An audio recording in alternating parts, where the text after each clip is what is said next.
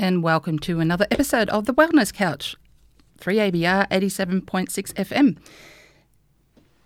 Now, tonight we've got an interesting one. We're uh, just around the corner from Valentine's Day, so we thought we'd concentrate on relationships. So, are you in a karmic relationship, or do you ever feel like you're constantly riding a roller coaster? Does the um, the peace feel unachievable? Have you ever searched for a deeper meaning of why we actually form relationships in the first place?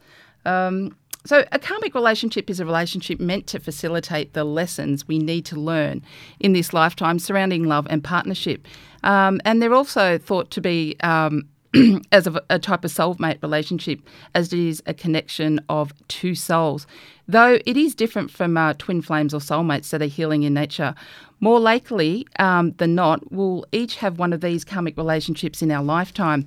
It's the love that uh, that actually pushes your buttons and pushes you to grow and expand. But these relationships aren't exactly smooth sailing. Now, we had a wonderful talk with um, the beautiful Suzy Singh, and she goes into explaining all about um, karma and relationships. So I hope you'll enjoy this show.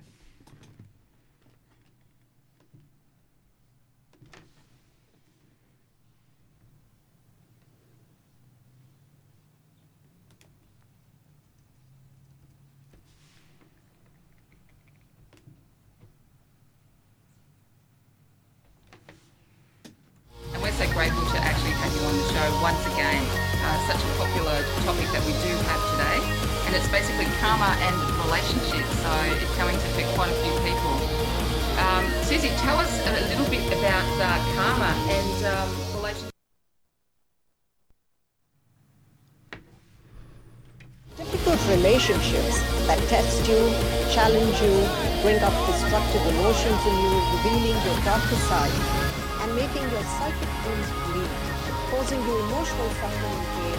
These are all karmic relationships. They are manifested by an experiential imbalance or an energetic entanglement that comes from a past life. It's almost like a carry forward account or a balance sheet or what you have given to another person or received from them through your actions, speech, feelings, or thoughts. And it includes both curses and blessings, betrayal and longing, support and rejection. So let's say people whom we have hurt or helped, loved or hated, abused or violated in previous lives. And those experiences that our soul has specifically chosen to neutralize in this current lifetime, they will constitute our karmic relationships. So the people we have loved, they will play the role of a supporting cast and crew. Those that we have hurt will enact the role of villains and negative heroes, allowing us to experience and transform our destructive vices. And such people, they usually have a lasting impact on us they leave a strong impression upon our mental and emotional bodies. And it is up to us to resolve and end this karmic drama by learning to honor both the other and ourselves. So, parents, siblings, in laws, lovers, close friends, significant teachers, bosses, and most importantly, those whom we love to hate, they all fall within our karmic circles. Wow. Yeah, so how do we know if we get into a karmic relationship? Ah, that is that is very interesting. So mm-hmm. a karmic relationship will trigger and frustrate you to start with because it is designed to bring to the surface all of your negative patterns, your confusions, your mental distortions. They are designed to mirror back to you your own shadows so that you can own them and then take responsibility for transforming them. So the first sign is that the relationship is not going to be an easy one. And yet, you have no choice but to be in that relationship. So let's say it could be an arrogant boss that you dislike for various reasons, but your, circumst- your circumstances may not permit you to quit that job. So when you first encounter someone that you have a karmic relationship with, you may feel a strong attraction or a disturbing mm-hmm. uneasiness or tension yeah. in their presence. And, you know, the interesting thing is there is no logic to your feeling because you know nothing about them. But this is a kind of karmic recognition. There is a definitive sense of knowing that, that about that person, which originates deep within you. So, what you're feeling, you cannot ignore it. Mm. This is characteristic of karmic relationships. And interestingly enough, it's not just you. You may find that the feeling is mirrored by that other person too, and they may be equally attracted or repelled by you. um, but this gets even more interesting when we come to um, romantic relationships. Yeah, no doubt. Yeah. Uh, yes, because given Valentine's round uh, the corner, I think it's important we should talk about that. So, in romantic relationships, these compelling urges can be very strong and difficult to mm-hmm. overlook. Mm. It's almost like your heart is not going to stop ringing the church bell till you pay heed to it and answer that karmic call. Now, when I refer to the church bell, I'm not talking about uh, them getting into a sacred partnership. I'm talking about an atonement bell. Oh, so, yeah. Yeah. Karma has arranged for the two of you to meet, to be drawn mm. closer so that you can break recurring negative patterns such as anger, judgment, unworthiness, lack of responsibility, maybe dependency, selfishness, or um, narcissism, entitlement, control, etc. That and these kind of behaviors that have been repeated through past lives. And this cosmic coming together is set up primarily to give these two people involved a chance to make better choices in this lifetime, enabling them to learn, to evolve spiritually towards purity and oneness. Now, interestingly enough, you know, you'd find that in the early stages of this attraction, Yes. You might find a lot of common ground through shared wounds. For mm. example, both you and that person may be attracted uh, to each other because maybe you've both recently broken up with your exes and you may be nursing wounds of betrayal or deception. Or you may both be experiencing a very lonely phase in your life. And this energetic resonance, this brings you together. Now, up till this point, things are looking good. So, because the objective of this coming together is learning and growth, Mm. being in such a relationship is now going to lead you into a roller coaster ride so once you get into it yeah. and the good uh, the, the, honeymoon period is over you'll find wow. disagreements mixed emotions heated arguments and confusion are very common one minute you can feel head over heels in love with this yeah. person yeah. and the very next you could be screaming your head off and it's almost like neither you can be with them nor without them because the relationship is so addictive and oh, um, yeah. you know there's there is this strong tugging uh, energy that pulls at your soul because you're there to learn the lessons to overcome past confusions and errors and a short period of attraction is usually followed by longer periods of misunderstanding and suffering right. And this is the phase when a lot of people actually increase their karmic burden instead of dissolving it. And which is why karmic relationships are so painful. So if you're in a difficult relationship, the best thing that you can actually do is to ask the question what imperfection in me is this relationship prompting me to notice and change? Right. And how can I transform these vices and imperfections? So let's just um, say that you know your reflections throw up an answer and if you've truly been honest to yourself that mm, maybe i'm too argumentative now you could examine what makes you argue is it the need to be always right or to have the last word in a disagreement do you need to control outcomes are you too rigid about your point of view uh, it's also possible that your listening skills are poor or that your arrogance doesn't allow you to be receptive to other people's points of view because you perceive every contradiction as a personal defeat or a reason to be ashamed of. So you can see that at the very first step is a deep inquiry into your own reactions. Next, you need to make an active choice to practice the exact opposite of what your current behavior is. So instead of being argumentative, you could practice being, um, let's say, reflective and approach the conflicting views or your uh, fights or breakdowns with, okay, let me think about what you've just said and uh, take time out instead of saying, I don't agree with you and I don't want to be with you, etc. Now, this will help you see your own karmic patterns and remedy them. The thing is that karmic relationships usually involve a high degree of blaming, criticism, mm-hmm. judgment, with very little appreciation of the impact that this behavior is having on the other partner. And a key transformative agent, therefore, is to replace your own self absorption, your own narcissism with empathy and consideration for the other person involved. Wow, that is quite a roller coaster. So, with all the emotions going up and down, what is the purpose of a karmic relationship to the soul? Uh, there are several purposes. The first one, of course, is like I mentioned, neutralizing karma or atoning for sins and errors made in the past. Next, it is to heal your shadow wounds and your destructive emotions. Uh, also, to teach both the people involved lessons that can lead them towards creating a unity consciousness to start with each other and later on with all of life as they grow in their spiritual journey. Uh, it is also important for them to grow and evolve into more sensitive, caring, and empathetic humans. And finally, they need to, through this process, which can be tumultuous and difficult, develop virtues of tolerance, fortitude, etc., that will allow them to honor all of creation. So, in essence, it's about breaking negative patterns, learning, growth, purifying their consciousness, evolving, and eventually becoming one with all of life.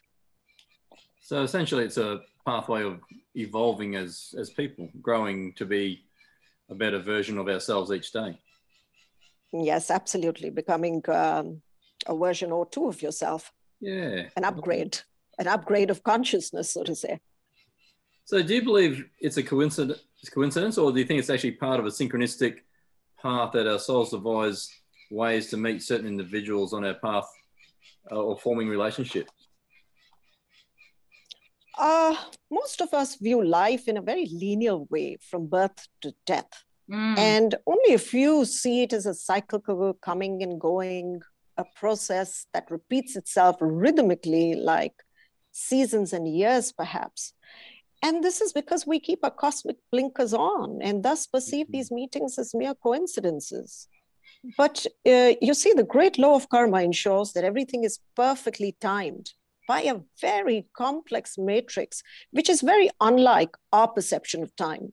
So our clocks determine time in a very unidimensional way. Don't they? But in karmic, yeah, but in karmic relationships, readiness for an experience determines when the time is right. Mm-hmm. So a seed which is being lying nascent in your consciousness will sprout when the context is um, supporting for it when the environment is conducive for that sprouting. So there is no fixed date on which an event will happen. Rather, there is a period in which the individual will hopefully be ready to explore certain lessons. Mm. Um, there's a very interesting study that was done in the early 1920s by Rudolf Steiner, who was um, a great investigator and philosopher uh, into karma. And he proposed three key life phases. You know, he divided life into three phases. So there was the early phase, which is about um, zero to 30 years, then the midlife phase, about 30 wow. to 60, and a late life, yeah, a late life, which was seen as 60 plus. And he developed some very interesting correlations um, with karmic redemptions. So, according to him, when we are young, we resolve the previous midlife karma by being born to a certain family. Mm. So the people that we will end up meeting in these early years, let's say from age 1 to 30, such as um, parents, siblings with whom yeah. we generated karma in a midlife phase during a previous lifetime, we will meet them. And they could be a past life lover, spouse, in law, child, you know, anyone who entered your life post 30 years of age. Mm. We will meet them in the first phase of our present lifetime. Mm-hmm. So, for example, let's say there's a neglectful husband from a previous life, he could reincarnate as your mother in the current life so that there is an yeah, so that there is an opportunity to give and receive care and attention, making it possible to neutralize that karma of abandonment or the suffering that was experienced in a previous life. Or conversely, if you had abandoned your wife in a previous life, you may be born as her son or daughter in this lifetime and experience that same degree of rejection or neglect so that you can learn what it feels like to be abandoned. So this is this describes the kind of people that we're going to meet in the first phase of our life. Now, yeah. people, according, he, he mentioned that the people that we meet in our current midlife phase, let's say mm-hmm. from 30 to 60 years. They are more likely to have been our parents or our early life contacts in a previous life. Right. And in the third, yeah, and in the third or the last period of our life, which is post 60 years, we meet those people whom we met in the first period of our current life, you know, 1 to 30. And this is almost like a second chance at neutralizing early life karma. Like. So, yeah. If we actually reflect on this correlation theory that he developed, if we, it, it's really logical, um, Katrina, because we find that by our 30, 30th year, we are likely to have developed a certain degree of maturity, cognition, experience, mental regulation, emotional regulation to neutralize this dense karma from previous lives. So we can yeah. see how we are better prepared to do this work. And since most karma is created with a family of birth, because we have the longest standing relationship with them, it is important that we reach a stage of emotional and mental maturity and resilience to redeem those karmas, and which is why they come up for redemption in the middle phase of our life. And this also explains why our midlife phase, 30 to 60, appears so challenging. I mean, this is a general principle, but of course, there can be exceptions. But in most cases, we will find uh, that this pattern is followed. Now, this sets up for people who are, uh, you know, specifically wanting a Valentine's Day input. if there was someone, if there was someone you met between, let's say, one to 30 years, let's, you know, when you have your um, infatuations in your high school years or mm-hmm. whatever. Yeah. And maybe you had you had this very intense relationship with someone, and then that person vanished, or maybe went overseas to study or whatever. Life took them apart, and they moved on with their lives. But let's say this person had some very intense moments and experiences, and this person said, "Oh, I'm going to marry you." Mm-hmm. Now, when you move on, that is forgotten, right?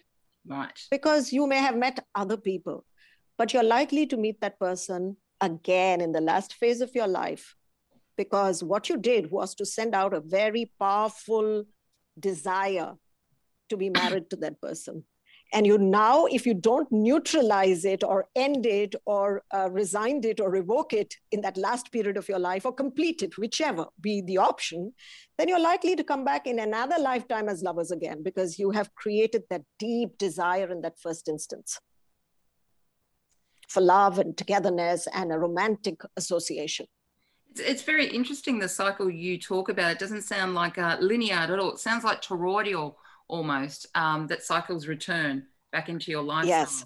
So it sounds yes. like, like a torus. Yes. And it moves, it keeps moving into higher octanes as we keep learning, but we will yeah. keep coming back yeah. to a higher lesson yeah. in the same octave. Sure. Yeah. Now, when you talk about relationships as well um, and karma, are they one sided? Is it always two two sided for the relationship? Um, two karmic uh, relationships coming together, or is it to suit one particular individual and their karma?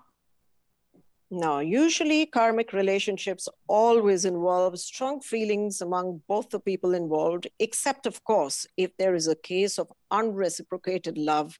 And um, then it could involve just one person who comes back and is willing to um, complete that desire or overcome that desire. Because karma involves karma involves uh, you know you have to have an entanglement. Now if there is no entanglement between people if uh, you you just felt very attracted to someone but you never voiced it and or you voiced it and the other person was um, extremely clear that he did not feel that way and he treated you well and kindly and he did not create any new karma with you or didn't open up a karmic account with you that person is free of any correlation with you but you're okay. still stuck with your desire and you still oh. need to work through your desire okay yeah there seems to be a lot of drama in these karmic relationships easy are these relationships yeah. often like like that, and, and why is that? So, I am going to ask you a question, Brett. When Okay. you wake up in the morning, do you need do you need some kind of a beverage to wake up? Not normally. No, No, you're, you're no.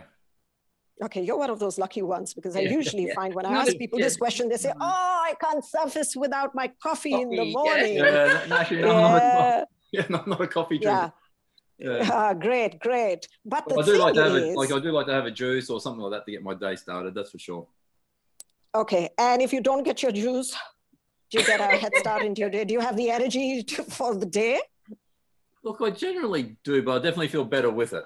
Definitely do feel better. Yeah, Organic yeah. Press Yeah. it ourselves, yeah, in the morning. Yeah. That's yeah if we ask ourselves why is it so hard to start our day without something that we are used to Yeah. or that's part of our habitual behavior it's because we are creatures of habit and we Yeah. resist change so when we get into a karmic relationship our virtues and vices are so strongly imprinted in us Mhm. that uh, we resist changing. We uh, ego makes us justify that I'm okay, I'm the good person, the other guy is the cause of all my problems.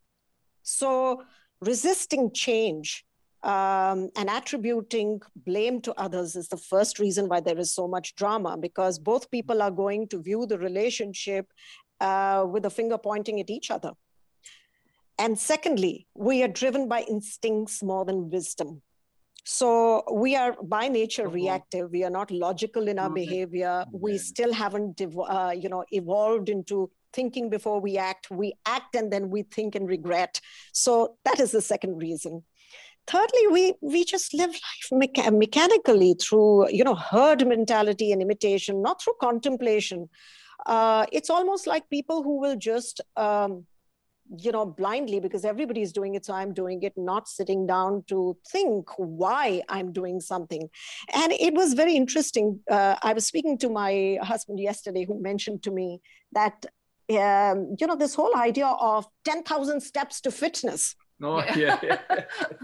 you know how did this whole thing start it's just somebody who was developing an app and uh, in japan and they realized that uh, 10000 steps in the japanese language looked like a walking man and therefore he he created this whole idea about 10000 steps is the perfect for fitness. And the whole world blindly imitated it followed it and they're wearing their sort of uh, fitness watches and apps and uh, Wow. measuring 10000 steps. That's they're not sitting down to question or to contemplate or to listen to their own bodies and say, Does 10,000 steps tire me out? And it's only today that scientists are discovering that it's actually 7,500 steps, and any steps more than that does not give you a positive payoff. So that's what I mean that we live life mechanically. yeah. And the same applies to karma and our response to um, you know our life and our relationships.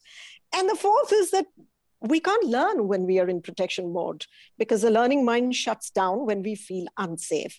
So whenever we are feeling threatened in our relationship, when there's argument, there's blame being ascribed to us, we go into that protection mode and we respond from the instinctive mind, not the wisdom mind. Now, I'm sure you can see why there's so much drama in relationships Yeah. that Yeah. challenge us and require us to learn.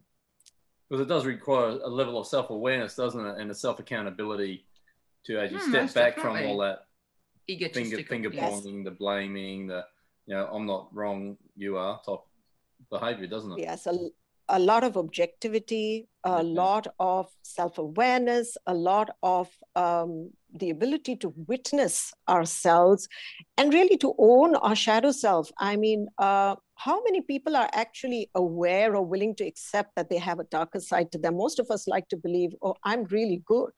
Yeah, that's true. we, we, we find it very difficult even to confess to our own selves that maybe I have a darker side too that is unpleasant. We're so terrified of facing our shadow. Absolutely amazing. Um, the, the comment I've got to make now, though, is that um, if someone's in an abusive relationship, though, um, you know, and there's lots of red flags at the start of a relationship, should they really stay in one? You know, just to sort out their karma. Absolutely. Um, because if you don't stay in it, If the karma is going to chase you, What about if chase you through the relationships. So the faces will change, but um, the abuse is not. Now, maybe if you're in an abusive relationship and you reflect on what is it that I need to learn, maybe you are allowing that abuse. Okay. Maybe you're too passive. Maybe what you need to learn is to stand up for yourself, to draw a clear boundary, to Yeah, say boundary. no, and you don't know how to say no. Maybe that's your karmic lesson. Yeah. Okay. And maybe in that karmic lesson, saying no is actually leaving and being strong and believing in yourself. Yes, and if you can't renegotiate um, peace or you can't renegotiate um, new boundaries or they are not respected by your partner, Right. then it's time to leave. Then it's time Yeah. to leave. But you can't you can't flee it without learning to stand up for yourself. You Okay, can't yeah. vanish without giving an explanation or working through it. Because otherwise, the karma, I guess, just repeats itself in the next In the- relationship. Or in the next relationship. Yeah. Now, look, since there is normally much resolution in a karmic relationship um, through the steps you, you actually talked about, can karmic relationships actually turn into a, a soulful or soulmate relationship? So it is uncommon, but yes, it is possible if the couple chooses to engage in a spiritual search to end their suffering. We must understand that, um, Katrina, many people could be in karmic relationships along the continuum of that um, rising circle of awareness. So let's say there's somebody at the bottom of the pile who's just beginning the karmic journey. Maybe they're going to keep fighting but there may be somebody who's at the top of that pyramid and who's very spiritually aware and both the partners do recognize that we are in this because we need to learn something those kind of partners are more likely to work towards uh, ending their suffering through accelerated learning and they can develop a sacred relationship where they learn to honor and love each other. Now the reverse can also be true in rare cases. Let's say if a couple is unable to fulfill their love or common purpose in one lifetime because of some hindrance or error, the soulmates may be drawn together in future lives in a karmic relationship to make good those errors before they can rejoin again as soulmates and bring their love to fruition. So, mm. yes, the karma then in those cases can be positive and benevolent because it's about working together to build something or to overcome something together that they may have wanted to do so in a previous life, but they were not able to accomplish for various reasons. Now, I am tempted to read a very, very fascinating case that I came across in my clinical work and which I've uh, written about in my book, The Seven Karma Codes. And um, there was this married man, well into his 50s, who suddenly encountered a fascinating young woman with whom he was really strongly drawn to. Yeah.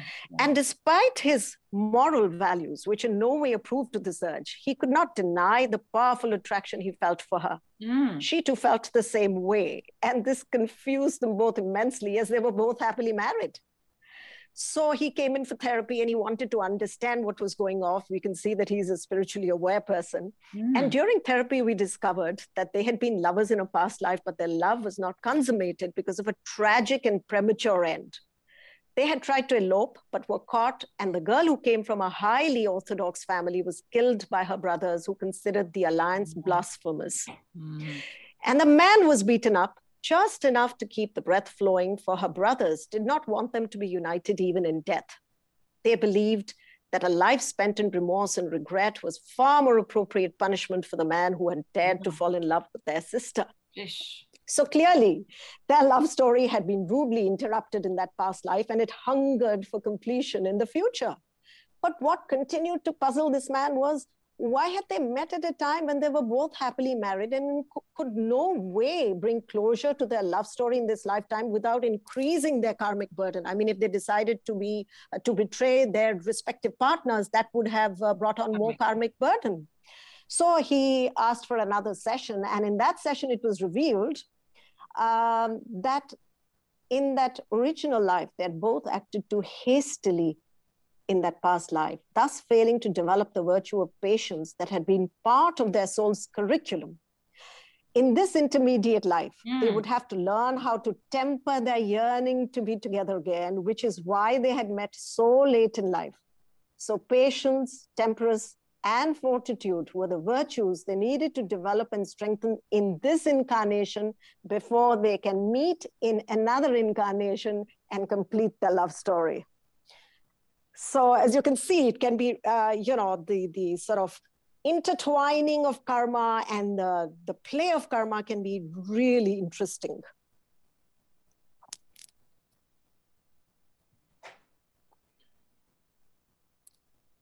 Is um, karma cumulative in relationships with the same person? I mean, you, you talked about frequency previously, um, mm-hmm. or, or, different levels of, um, uh, you know, like of the triangle. Someone may be above because of their spiritual endowments, and someone may be new to uh, yeah. to all this.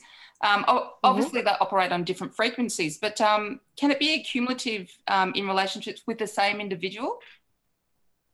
Yes, absolutely we can increase or dis- decrease karma with the same individual and this can easily be comprehended or you know seen ourselves by advancing peace or advancing difficulty in the relationship.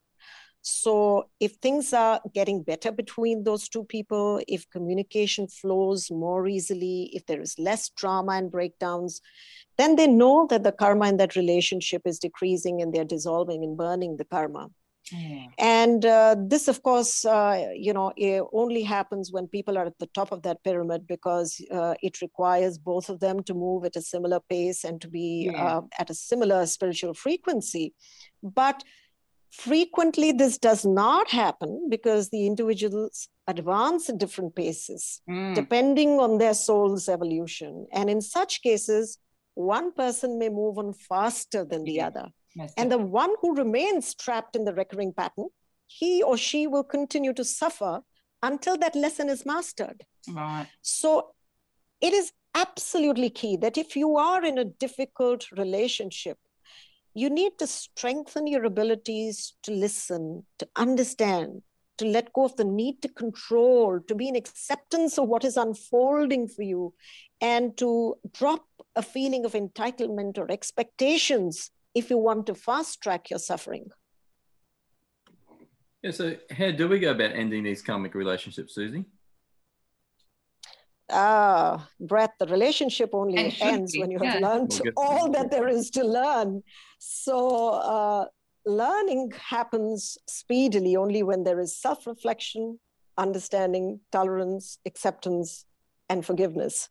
These are very, very important uh, on the contrary, it can lead to more complexities, more entanglement, and the creation of more toxic karma if the relationship is approached in a very reactive and mechanical way, which involves a high degree of destructive uh, emotions. And I'm sure mm-hmm. you'll agree with me that most of us, we look at our relationships in a very, very mechanical way. We are very mechanical in relationships. It's not so easy to bite your tongue when you want to say and make a nasty remark. And so it needs a person needs to have a lot of uh, uh, spiritual will and inner practice to be able to do this.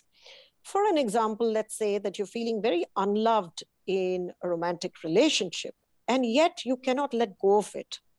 There may be several lessons that you need to learn here. One is you need to learn to honor, love, and respect yourself Two, like I mentioned in the uh, example of the abusive boundaries, um, the abusive relationship, you yeah. could need to set up stronger boundaries with your lover mm-hmm. and mm-hmm. stop being okay with that emotional or verbal abuse.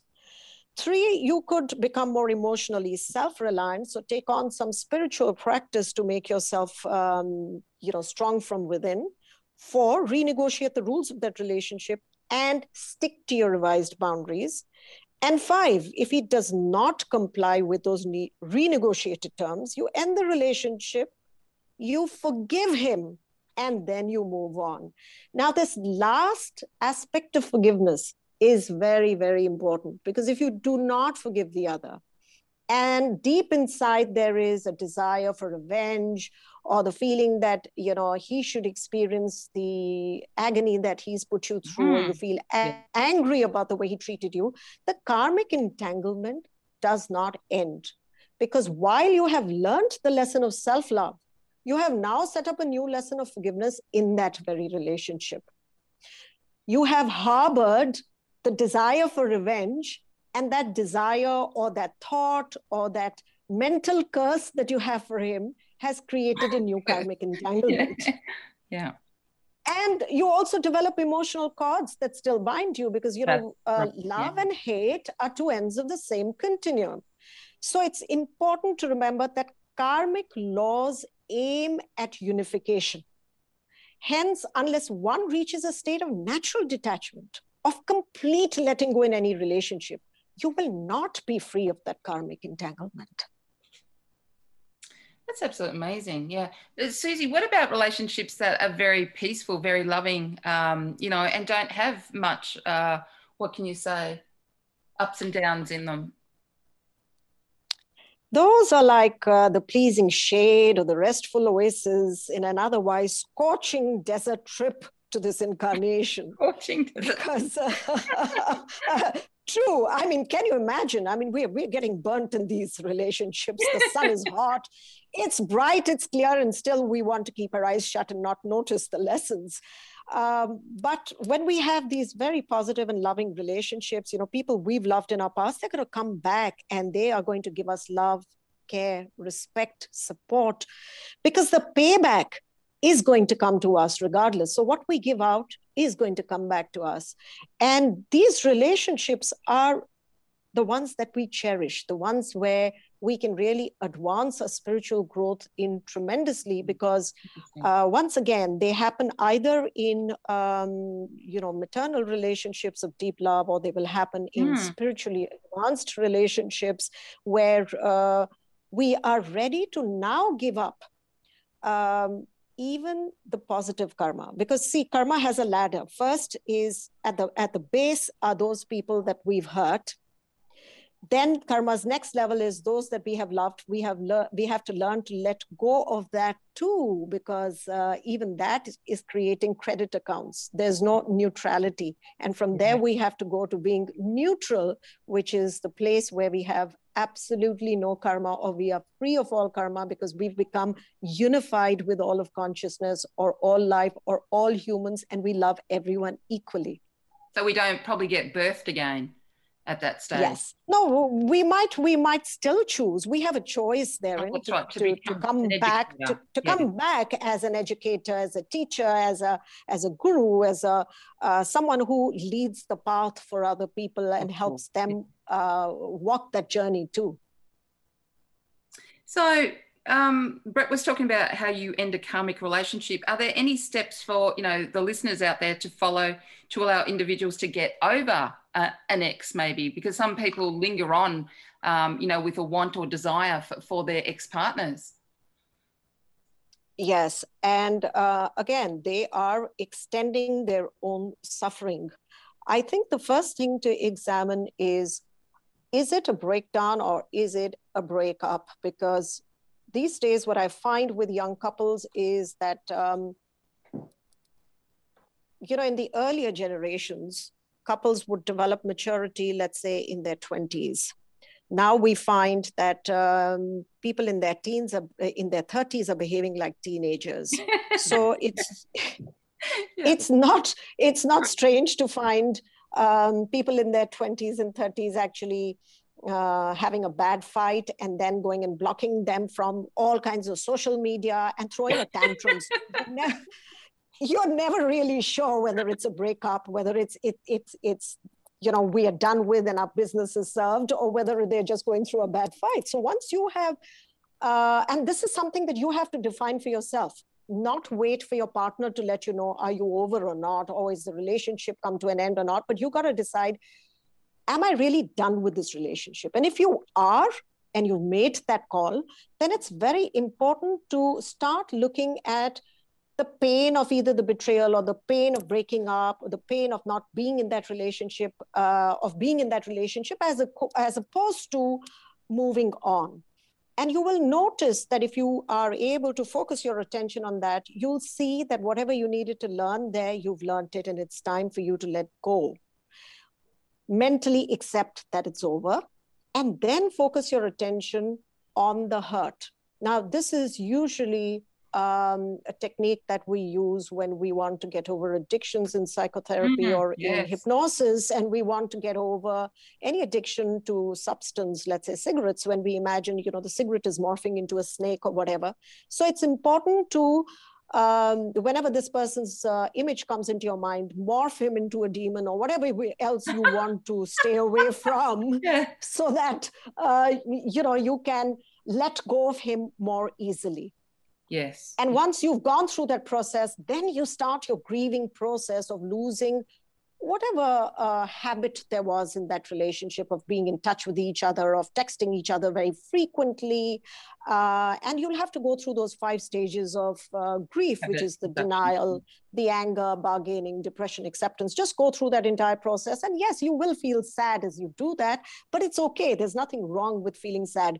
Uh, this is a stage that you have to be careful about. A lot of people actually go back into the relationship at this point because they're feeling Mm. sad and they think that sadness is equal to love. It isn't. It's a natural process of letting go and uh, there's this other thing, which is your mind will make up stories about how happy that person is. And uh, you'll think that he's having parties and he's gotten over the breakup so easily and he's meeting other women and he's done all this other stuff. And that is just, mm, you know, imagination. It's fearful imagination. It's just going to make your life harder. So when your mind is making up those stories, it's important to say, cut, select all, delete. I am not going to go there. And I'm not Yeah, going sure, to harass sure. myself anymore. The next thing is don't personalize the breakup because this is when you will start blaming yourself and saying, "Oh, what could I have done to stay in the relationship? What could I, you know, can did I really do something wrong? Was I mean? Was I was I too quick to walk out, etc." You've made your call. You spent time pondering over it. Now you just need to look ahead of you and not backwards. So the important thing is cut all communication so there is no scope of being uh, going back into or falling back, regressing into the bargaining stage again. And the way to do that is engage with life, move on. So it's important to have something that uh, keeps your attention focused. It could be uh, a job, something in your career. It could be something new you want to do. It could be learning a new skill, joining a new art class or a dance class or whatever else that you want to do that keeps you engaged with life and keeps your creativity and joy flowing through you. So these are broadly the eight steps that people need to embrace if they are in the process of getting over an ex. and they are in your Karma Code book, so which which is a bestseller internationally. So um, well worth uh, visiting the Karma Code by Suzy Singh. Now, Suzy, just, just to reiterate as well, there. Um, Will this be a good stage for the person to actually write down why they broke up or the characteristics, you know, why they didn't like about the person to remind them when they they're feeling um, like that, like they're missing up or they want to go back, uh, why they broke up in the first place? I think that is an absolutely excellent uh, idea. And I do mention to people that they must do that reflection because when you actually start writing down, you go deeper into your reflective mind and uh, it reminds you to not fall trap into the similar situations going forward now a lot of times people do this um, mentally this exercise but i love your suggestion that it should be done uh, in a written way Yes. because writing it down and actually putting it um, you know pasting it up on the inside uh, of your cupboard which you open every day and remind yourself i'm not doing that the next time you're getting into a relationship it's Yeah. like a good brush up for you to say if i'm headed in that direction i am not going on my next date with this fellow Well, it just reminds you about the pain that you went through, and it wasn't always happy, you know, um, and fun and joyous relationship. And it just reminds you why you actually broke up in the first place. Absolutely. And I think that's an absolutely wonderful suggestion and one that I'm going to include on my list now that not just mentally, but write it down. It's worked for my Thank you for that. Probably. Yes, yes, yes. Yeah, so once you've developed a relationship with individuals, Suzy, is there residue left over in your blueprint? Very much. And not just one kind of residues. There will be many kinds of residues. Uh, and I'm going to just go through this list because I think this is a very important one. A lot of times I have people Yeah. who come to me and tell me that, you know, I've done everything uh, to get over my ex and I'm still thinking about him. And why is that happening? So I want to explain this uh, a little bit. Suzy, can I just go when- into also um, because of that residue that's in your blueprint um, and it, it sets out a certain frequency, will you attract a certain person because of that as well? Uh, no. The Okay. frequency is determined by what you have learned in the relationship and how you've, um, in your knowingness, in your understanding, in your spiritual advancement, your consciousness will vibrate at the level of your understanding or knowingness or your experience has taught you. But what happens is that you will actually not attract a new person. So a lot of times you could have done the work, but you will not attract a new lover or a new person because of these residues in your blueprint. And you keep wondering, why is it I'm not meeting someone? And that's happening because you've not cleared the residues. Ah, So if you are stuck uh, and you've done the work and you're still wondering why am I, you know, off and on, this person's uh, image might pop up in your head, or you might have a dream about him at night. Uh, why is it still happening? Because I've done everything. It's because you've not cleared the residues. So the first is that when you were in the honeymoon phase of your uh, relationship, there may have been uh, some dreams or fantasies or imaginations that you had uh, talked about together.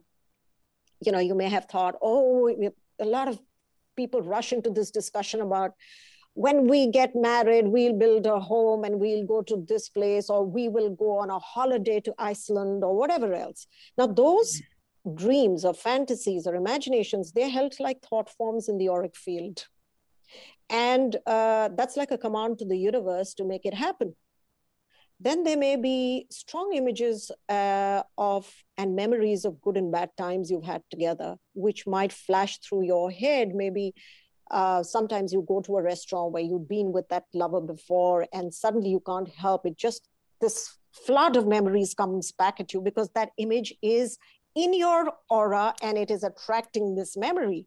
Or there may be contracts made in emotionally intense and charged moments, like um, I'm going to marry you no matter what, or I'm never going to leave you.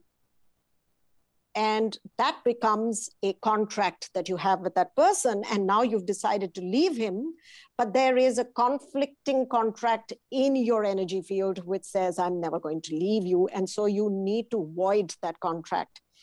Or there may be curses or abuses that you may have hurled at each other during uh, a fight.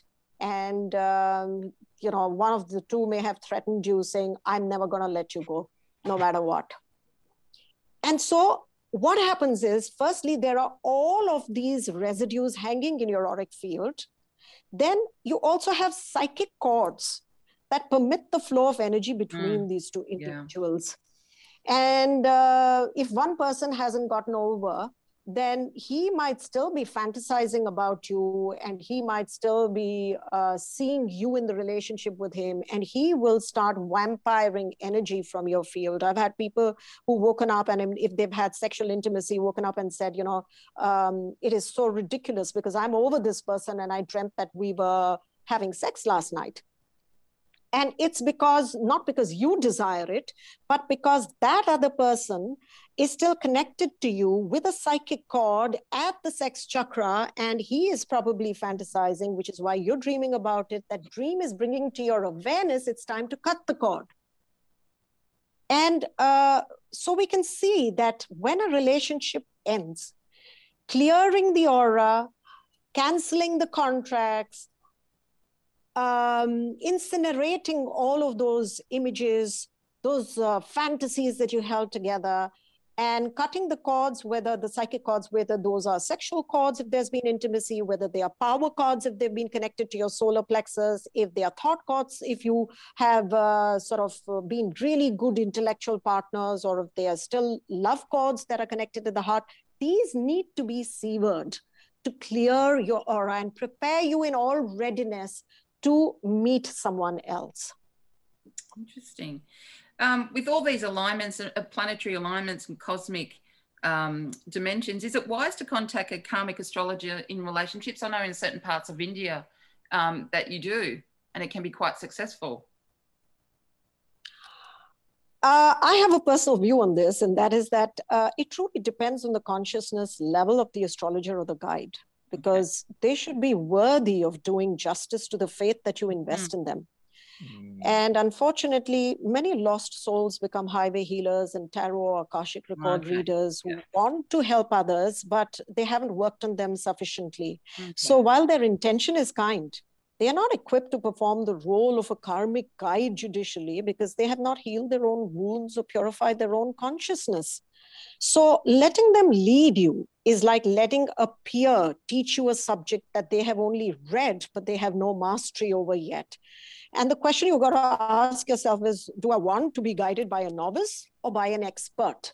Yeah. So, um, if the astrologer is more evolved than you are, then of course it is beneficial to consult them. And here too, a word of caution that one should not go in blindly because we can get uh, very emotionally manipulated or uh, suggestible by things that the astrologer tells us. But it's important to consult someone who um, we do while keeping our own self reflections, our self inquiry in place. We must not lose our own wisdom mind just because we are consulting someone else. Geez, okay. So, um, uh, shared neg- negative karma and a soul contract create obviously miserable and highly challenging experiences, as you discussed previously. But um, can we break soul contracts in karmic relationships? The only way to break a soul contract is by learning the underlying lesson on which the contract is based. So once you've learned it and purified your consciousness in regards to that aspect, then you can end the contract and walk away. And uh, like I mentioned earlier, this means that you have evolved faster than the other person uh, who was involved. So it's not really breaking so much as resolving yeah, it then. Yeah. Yeah, it's resolving. Yeah. Nice. I've probably got one more question, um, Suzy. Unfortunately, we're coming to the end of the show. I can't believe this, but we've got so much more to talk about. But um, how does karma and past relationships of our parents and ancestors actually affect us? Obviously, the DNA of our blood system, you know, can go back 14 generations. So, how does their karma of our past ancestors actually affect our present day karma? Hmm. This is again a very, very important one and um, once again, because I have a very interesting case from my book, I'm going to read that here now. So there was a soul needing to learn the lesson of self reliance, and so chose to be born to parents who are preoccupied with their own lives, showering little or no attention on their growing child. Now, when this happens, it provides the perfect opportunity for this newly entered soul to fend for itself and learn to be independent. What may become apparent only through transgenerational therapy is that the abandonment is a genetic pattern in the family's ancestry. On probing further, you might find that three generations ago, a paternal grandfather had exiled his son for not conforming to the family traditions. Yeah. Another ancestor may have killed a girl child because they had one too many daughters. And yet another one gave a daughter away for adoption. So the karmic history of abandonment is inherent in the family chain, and this is transferred genetically to this incoming soul who now has the opportunity to heal its family history. And he can do this in the following ways.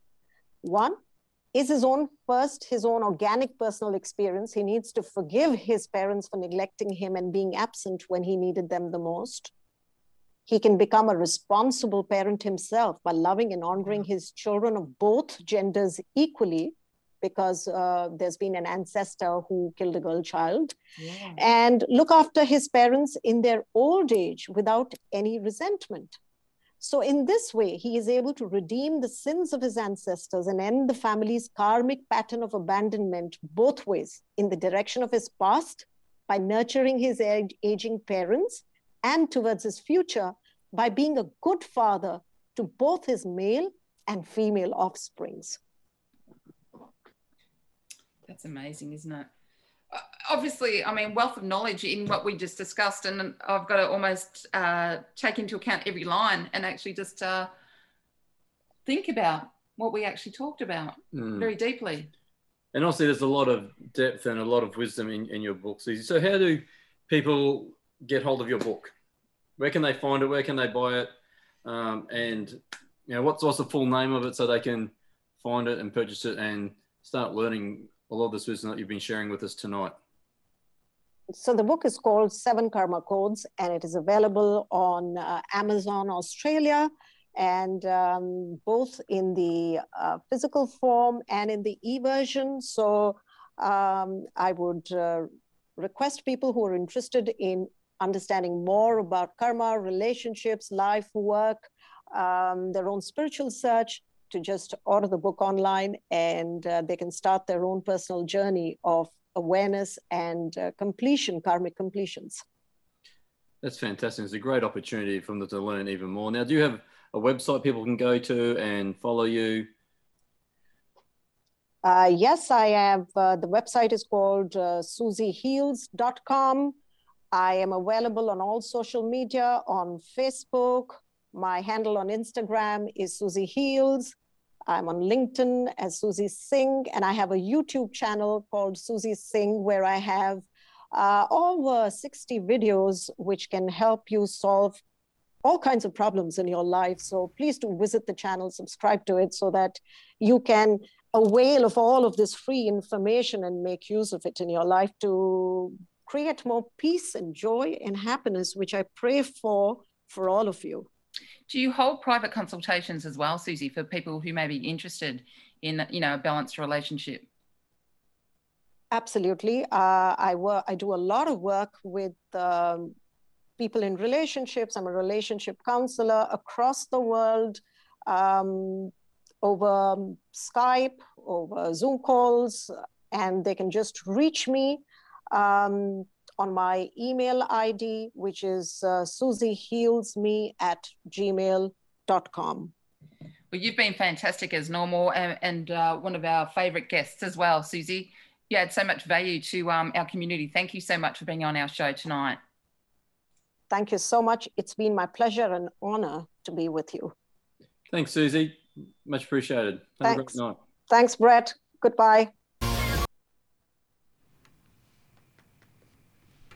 Hope you enjoyed our conversation with Suzy Singh uh, from India. And we'll be back next week on the Wellness Couch, 3ABR 87.6 FM. Have a fantastic night and we'll see you next week. Bye bye.